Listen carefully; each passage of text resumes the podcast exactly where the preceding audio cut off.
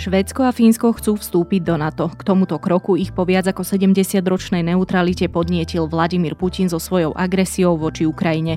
Zatiaľ, čo drvivá väčšina členov ich rozhodnutie víta, nájdu sa aj takí, čo chcú snahu škandinávcov využiť. Je streda 18. mája, meniny má Viola a dnes bude podobne ako včera, jasno až poluoblačno, pričom postupne by sa malo ešte viac ochladiť, a to na 18 až 23, na severe 12 až 17 stupňov. Počúvate Dobré ráno, denný podcast denníka Sme s Nikolou Šuli Kulikovou Bajanovou. Dobrá správa zo Slovenska. Cyklisti sa môžu tešiť na novú trasu v Strečne. Vážska cyklotrasa prepojí hrady Budatín a Strečno a rekonštrukcie sa dočká aj lávka pre peších ponad rieku Váh. Nový úsek začnú stavať už v priebehu tohto mesiaca a cyklotrasa by mala byť spustená do prevádzky v októbri. Projekt má za cieľ podporiť cestovný ruch v okolí a zvýšiť bezpečnosť mobility. A to bola dobrá správa zo Slovenska. Dobré správy pre lepšiu budúcnosť vám prináša Slovenská sporiteľňa. Budúcnosť je vaša.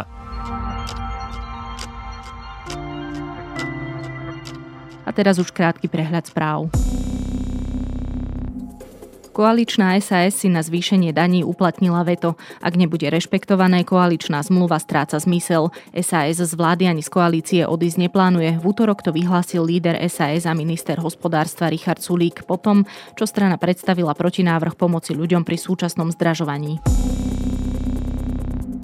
Špeciálny prokurátor podal obžalobu na ex-riaditeľa SIS Vladimíra Pčolinského zo zločinu príjmania úplatku, zločinu zneužívania právomoci verejného činiteľa a z prečinu ohrozenia dôvernej skutočnosti a vyhradenej skutočnosti. Pôvodné obvinenia v prípade zrušila v Lani v auguste generálna prokuratúra. Generálna prokuratúra zrušila obvinenie influencerke Zuzane Štraus-Plačkovej a jej manželovi Renému. Dôvodom je nesplnenie podmienok na vznesenie obvinenia. Dvojicu obvinila NAKA v rámci minuloročnej akcie, ktorú vykonala na západe Slovenska a pri ktorej zaistila viac ako 9 kg pervitínu a obvinila 15 ľudí. Jednom z hrobov pri Kieve našli telo českého občana. Vodič kamionu prišiel na Ukrajinu po začiatku ruskej invázie a pomáhal tam ako dobrovoľník. Rodine sa prestal hlásiť už začiatkom marca. Vo veku 82 rokov zomrel český herec Jozef Abraham necelý rok po úmrtí svojej manželky herečky Libuše Šafránkovej. Abraham sa narodil 14. decembra 1939 v Zlíne, vyštudoval divadelnú fakultu Akadémie muzických umení v Prahe, pôsobil vo viacerých pražských divadlách a medzi jeho najpamätnejšie filmy patria Marečku, Podejte mi pero či Vrchní prchni. A viac takýchto správ hľadajte na sme.sk alebo v mobilnej aplikácii Denníka Sme.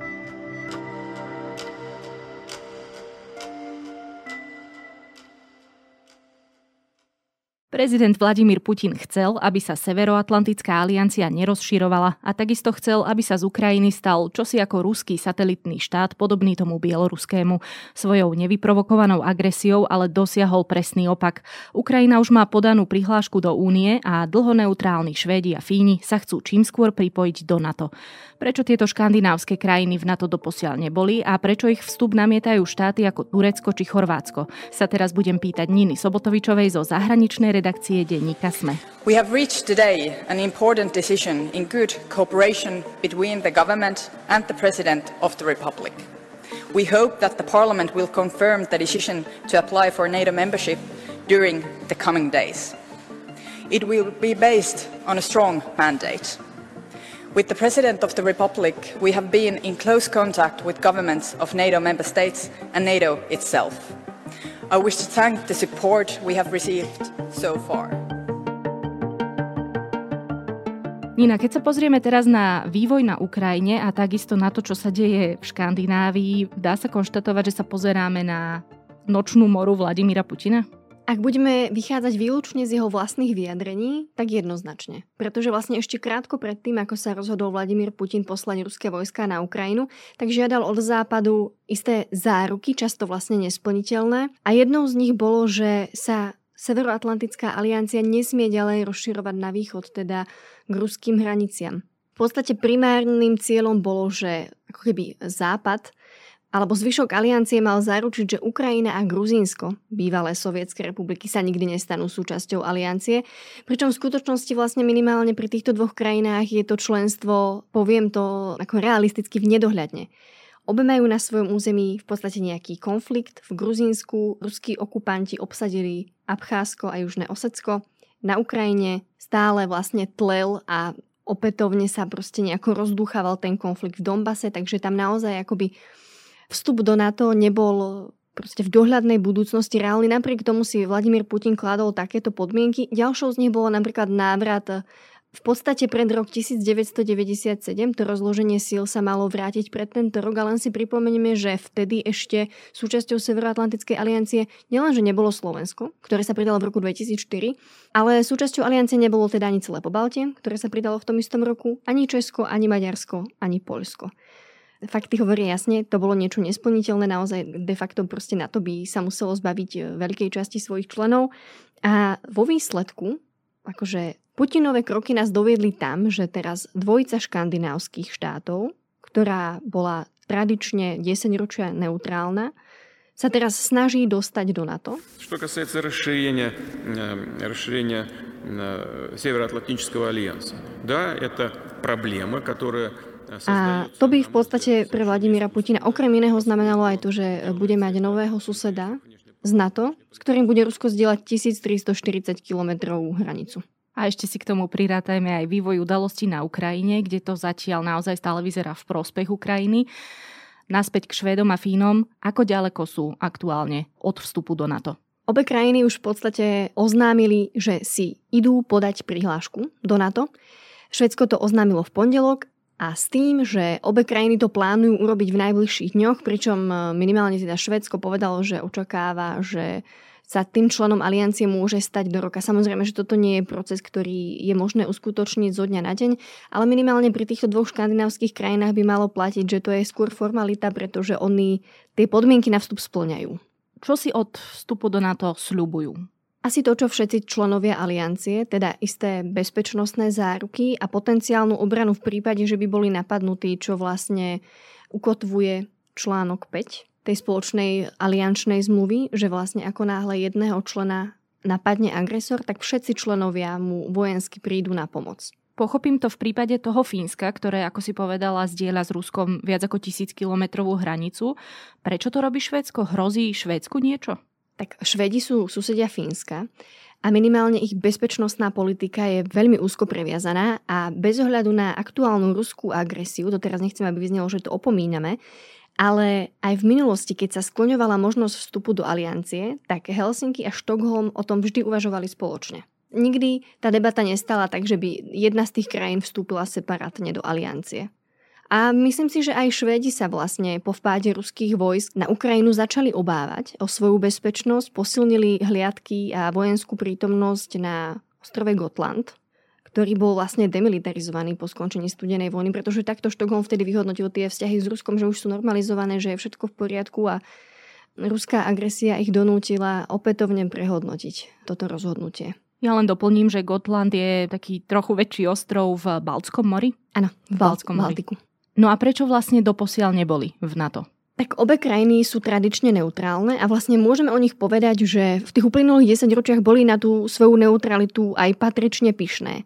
Dobre to ilustruje vlastne aj potenciálna podpora vstupu krajín do NATO, vlastne akože u fínskej a švedskej verejnosti, kde tie prieskumy v minulosti v uplynulých rokoch ukazovali, že za vstup do aliancie je približne petina oslovených obyčajne. A tieto čísla vlastne prudko vzrástli už krátko pred vpádom ruských vojsk na Ukrajinu, keď bolo jasné, že Kreml zhromažďuje 100 tisíc, viac než 100 tisíc svojich vojakov na, pri ukrajinských hraniciach, zhromažďuje tam stovky kusov ťažkej vojenskej techniky, viac ako tisícku tankov a podobne. Takže tie čísla vlastne vyskočili a dnes už napríklad vo Fínsku podporuje vstup krajiny do NATO viac ako 76% verejnosti, čo je už naozaj obrovské číslo. Keď hovoríš o tom, že boli aj patrične hrdí na neutralitu, tak práve myslím včera aj Rakúsko hovorilo o tom, že ono podobný krok nespraví, pretože tiež sa cíti veľmi neutrálne. A napadlo mi, že by sme si asi mohli povedať, že čo to vlastne ale znamená byť neutrálny vo vzťahu k NATO? No, v Rakúsku je tá situácia ale trochu iná už iba vzhľadom na jeho geografickú polohu. Rakúsko bolo vždy západ. Fíni majú bezprostrednú skúsenosť s konfliktom s Ruskou federáciou, respektíve ešte so Sovietským zväzom. A minimálne pri tých škandinávskych krajinách je situácia odlišná aj v tom, že oni vlastne nejakým spôsobom so Severoatlantickou alianciou v minulosti kooperovali. Myslím si, že boli proste súčasťou jednotiek rýchleho nasadenia na to, takže tam je tá situácia trochu iná. Rakúsko si môže pestovať neutralitu. Jeho susedom nie je Ruská federácia. No a čo majú proti ich vstupu Chorváti a Turci? Nedá sa povedať, že by Ankara a Zahreb mali niečo vyslovene proti vstupu. Najmä teda v prípade Chorvátska je to skôr ako keby naozaj nesúvisiaci problém. Čo sa týka Turecka, tamojšie vedenie vytýka najmä teda Švedsku, ale nejak sa s tým zviezlo aj to Fínsko, že podporujú kurdskú stranu pracujúcich, známa pod skratkou PKK. A ona je vedená v Ankare ako teroristická organizácia, ale takto uvedie napríklad aj Európska únia a Spojené štáty, aby sme teda boli presní. A čo Ankara škandinávcom vyčíta je, že v podstate podporujú organizácie, ktorých cieľom je dosiahnuť e, proste vznik samostatného Kurdistanu, krajiny, ktorej sa tí Kurdi doteraz nedočkali. Naozaj ich história je pohnutá a poznačená rôznymi krvavými konfliktmi a v podstate nesplnenými sľubmi z mnohých strán. Toto by bolo samozrejme ako na samostatnú debatu, táto kurdská otázka, ale možno je v tomto kontexte dobre si aspoň pripomenúť, že Kurdi zohrali kľúčovú úlohu pri porážke islamského štátu, ale samozrejme ako keby tie výhrady Ankary sú do nejakej miery legitímne, o tom svedčí aj reakcia vedenia Severoatlantickej aliancie, pretože generálny tajomník Jens Stoltenberg aj reagoval v tom zmysle, že jasné, toto treba naozaj vyriešiť. Vedieme intenzívne rokovania v tejto veci. A ono vlastne ešte v pondelok na poludne to aj vyzeralo, že z oboch strán, respektíve zo strán všetkých zainteresovaných je jednoznačný zámer nájsť nejaké spoločné riešenie. Aj zo strany mnohých diplomatov vlastne presakovali také tie informácie, že rokovalo sa aj v noci, naozaj to bolo veľmi intenzívne. Ani jedna zo strany zatvára dvere. Duplom naozaj tá Ankara tvrdila, že ona, ona tým škandinávcom nechce privrieť dvere do NATO. Ale potom prišlo večerné vyhlásenie tureckého prezidenta Rečepa Erdoana, ktorý vlastne povedal, že on názor na túto otázku nezmení, nepodporí vstup Štokholmu a Helsing do NATO a že vlastne delegácie týchto krajín sa ani nemajú unúvať, aby cestovali do Ankary, že on svoj názor proste nezmení. Takže toto je v podstate ako pomerne zásadný e, zvrat, pretože na vstup akéhokoľvek nového člena do aliancie je potrebný jednomyselný súhlas všetkých 30 členov, ktorých teraz aliancia má. A jedným z nich je aj Turecko. A ďalším je Chorvátsko, ktoré vlastne opäť e, bude asi tiež krajinou, ktorá bude komplikovať vstup škandinávcov do NATO, ale ich dôvod je naozaj nesúvisiaci, pretože chorvátsky prezident Zoran Milanovič vlastne otvára agendu, ktorá je na stole už strašne dlho a jemu sa, Chorvátom sa nedarí za ňu úplne úspešne lobovať tak do toho lobbingu v podstate teraz proste voľky nevoľky zatiahli Fínsko a Švédsko, ktoré s tým naozaj nemajú nič spoločné. V podstate ide o to, že chorvátska menšina má stále veľmi silné postavenie v Bosne a Hercegovine, ktorú na jeseň, myslím, čakajú parlamentné voľby. No a ako existuje tam proste riziko, alebo teda v Záhrebe, v Záhrebe panuje obava, že mnohí Chorváti, vlastne chorvátsky politici by mohli prísť o svoje posty v štátnej správe, aj na nejakých vlastne politických úrovniach, regionálnej povedzme politike, že vlastne na tejto úrovni pôsobia, čo by ich nepotešilo. Takže oni sa snažia dosiahnuť zmenu bosnianského volebného zákona tak, aby de facto pomáhal chorvátskym politikom. Nie je to niečo, čo by sa úplne darilo, takže naozaj teraz majú asi pocit v Záhrebe, že je možné túto agendu nejako politicky zobchodovať ale naozaj na prvé aj druhé a často aj tretie počutie to znie príliš absurdne na to, aby sme si vedeli predstaviť, že to prejde. To akože požiadavky Ankary sú v tomto minimálne lepšie vyargumentované, pretože naozaj vlastne Turecko tvrdí, že toto je zase ich kľúčová bezpečnostná otázka. Mať toto nejako vyriešené a aby škandinávci, tie organizácie, ktoré oni považujú za, za sporné, aby ich nepodporovali. To nám otvára ďalšiu otázku, presne ako to formuluje Milanovič, chorvátsky prezident, že ak sa bude ten summit NATO, ktorý sa bude v lete v júni konať v Madride, ak sa bude konať na úrovni hlav štátov, teda prezidentov, takže on jednoznačne vstup škandinávskych krajín, teda Fínska Švedska, do NATO bude vetovať. Ale ono je akože pokojne možné, že sa ten summit na to bude konať na nižšej diplomatickej úrovni, napríklad e, na úrovni veľvyslancov pri Severoatlantickej aliancii. A tam už aj samotný Milanovič hovorí, že nevie vlastne, či by bol schopný presvedčiť veľvyslanca chorvátskeho, aby e, tento vstup vetoval. Rovnako je to pri Turecku, že naozaj ten najrezolútnejší odporca je Erdoğan. To nie sú jednotliví tureckí diplomati, je to turecký prezident. Takže vlastne ešte je otázne, na akej diplomatickej úrovni sa ten summit vôbec bude konať. Pretože všetky tieto ich vyjadrenia môžu byť vo finále bezpredmetné, ak sa naozaj dozvieme, že tam tie jednotlivé členské krajiny aliancie nebudú zastupovať prezidenti. Čiže ak to zhrniem, tak Turecko aj Chorvátsko v podstate využívajú situáciu, pričom ako si spomenula, Turecko má možno lepšie naformulované požiadavky, ale keď sa pozrieme na tých Chorvátov, oni chcú, aby sa zmenil určitý zákon, ktorý súvisí s voľbami na jeseň a škandinávské štáty Fínsko a Švedsko s tým majú urobiť čo? Tomuto naozaj nie úplne rozumiem. No, oni s tým de facto nevedia urobiť nič. Im ide proste o podporu na medzinárodnej scéne, na vyvinutie nejakého tlaku, ale ak sa to nepodarilo, ak o tom doteraz záhrb nedokázal proste presvedčiť napríklad Washington, a tá debata v podstate bola neúspešná, tak je ako veľmi malá pravdepodobnosť a vlastne bolo by veľmi zvláštne, keby sa na takejto báze nechala aliancia vydierať. Čiže pokiaľ by to ale išlo cestou prezidentov, tak môžeme predpokladať, že naozaj zablokujú to prijatie Švedska a Fínska do NATO?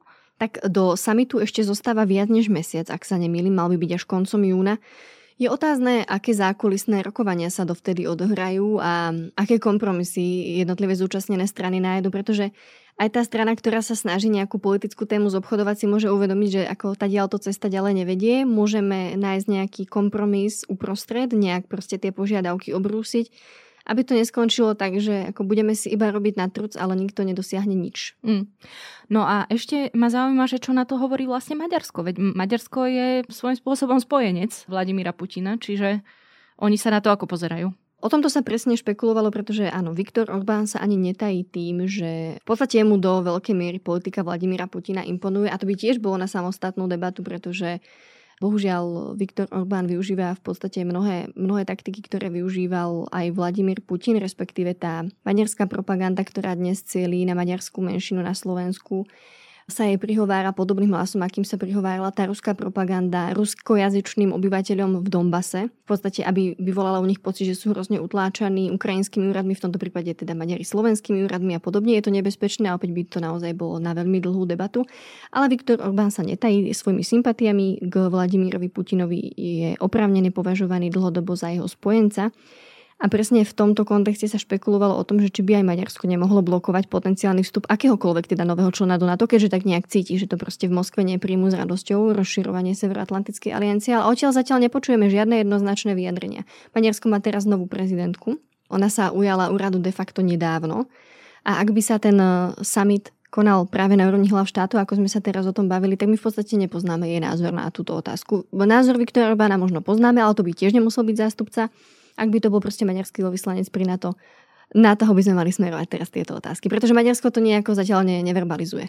Za predpokladu, že teda diplomácia zafunguje na plné obrátky a o ten mesiac už budú všetky tieto otázky vyriešené a každý si vybaví, čo vybaviť chcel a Fíni a Švédi budú pristupovať do NATO, čo aliancia získa ich vstupom a ako sa vlastne zmení.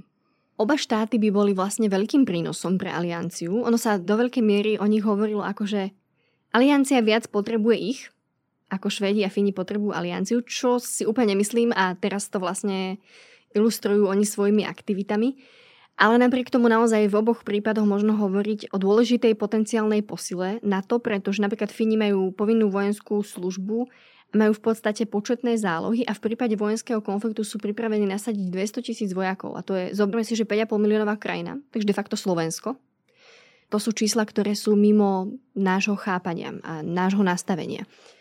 A zase Švedsko je veľmi popredu vo vývoji vlastných moderných zbraní, vrátane ponoriek alebo stíhačiek. Takže to je opäť, keď sa na to pozrieme vyslovene z toho vojenského hľadiska, čo teraz je viac ako na mieste, tak v oboch prípadoch by to bol veľký prínos. Ešte som čítala aj také informácie, že samozrejme by sa tam mohli umiestniť nejaké jednotky, ktoré by boli bližšie k polostrovu, k ruskému polostrovu Kola, uh-huh. na ktorom majú Rusi umiestnené určitú vojenskú techniku súvisiacu s jadrovými zbraniami. Áno, nezanedbateľnú časť tejto techniky majú umiestnenú na tomto polostrove, o ktorom podľa mňa mnoho ľudí ani nevie, že de facto existuje. On eh, po súši je de facto spojený s Fínskom, hej, delí ich samozrejme hranica, ale sú na tom istom kúsku zeme. A áno, ako vo všeobecnosti sú vlastne vojenskí experti presvedčení, že ak by bolo, teda predstavme si naozaj tú situáciu, že Fínsko je súčasťou NATO, dôjde k nejakému útoku, zo strany Ruska, Rusko by nebolo schopné si ubrániť svoj vojenský arzenál na tomto polostrove za takýchto okolností. Vlastne už len pre tú fínsku bezprostrednú blízkosť. No a bude mať prístupový proces vôbec vplyv na Putinové ďalšie kroky? Už sme počuli Sergeja Lavrova, ktorý povedal, že to de facto nič neznamená, pretože aj ty, ako si sama povedala, Fíni aj Švedi sa už podielali na určitých aktivitách NATO ale predsa len bude to mať nejaký vplyv na to, čo sa aktuálne deje a na to, ako bude pokračovať e, Putin vo svojej vojne na Ukrajine?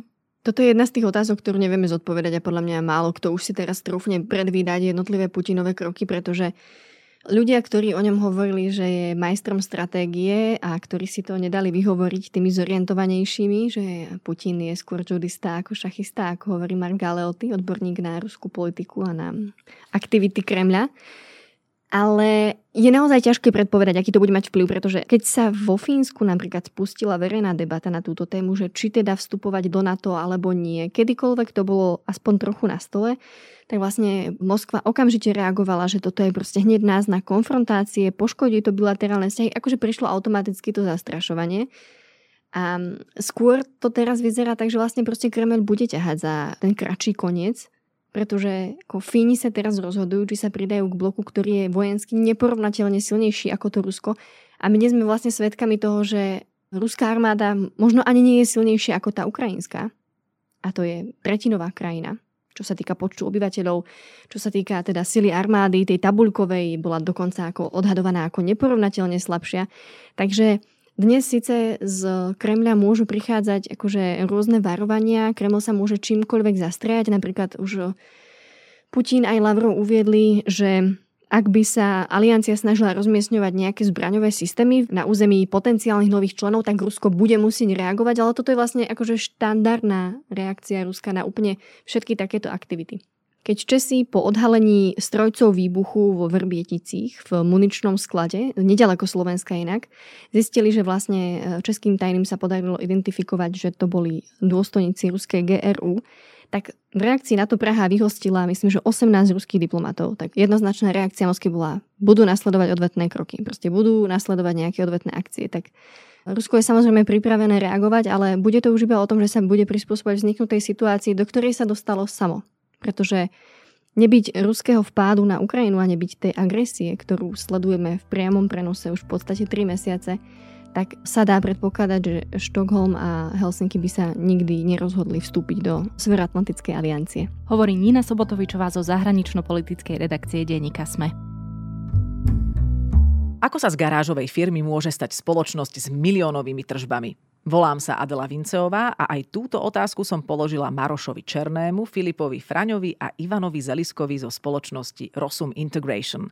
Ak chcete vedieť, aké sú ich triky, vďaka ktorým sú úspešnejší ako konkurencia a kde vám pripraví kávu prvý robotický barista, vypočujte si podcast o úspešných slovenských podnikateľoch Prečo práve oni. Jeho štvrtú sezónu vám prináša EY a nájdete ho vo všetkých podcastových aplikáciách.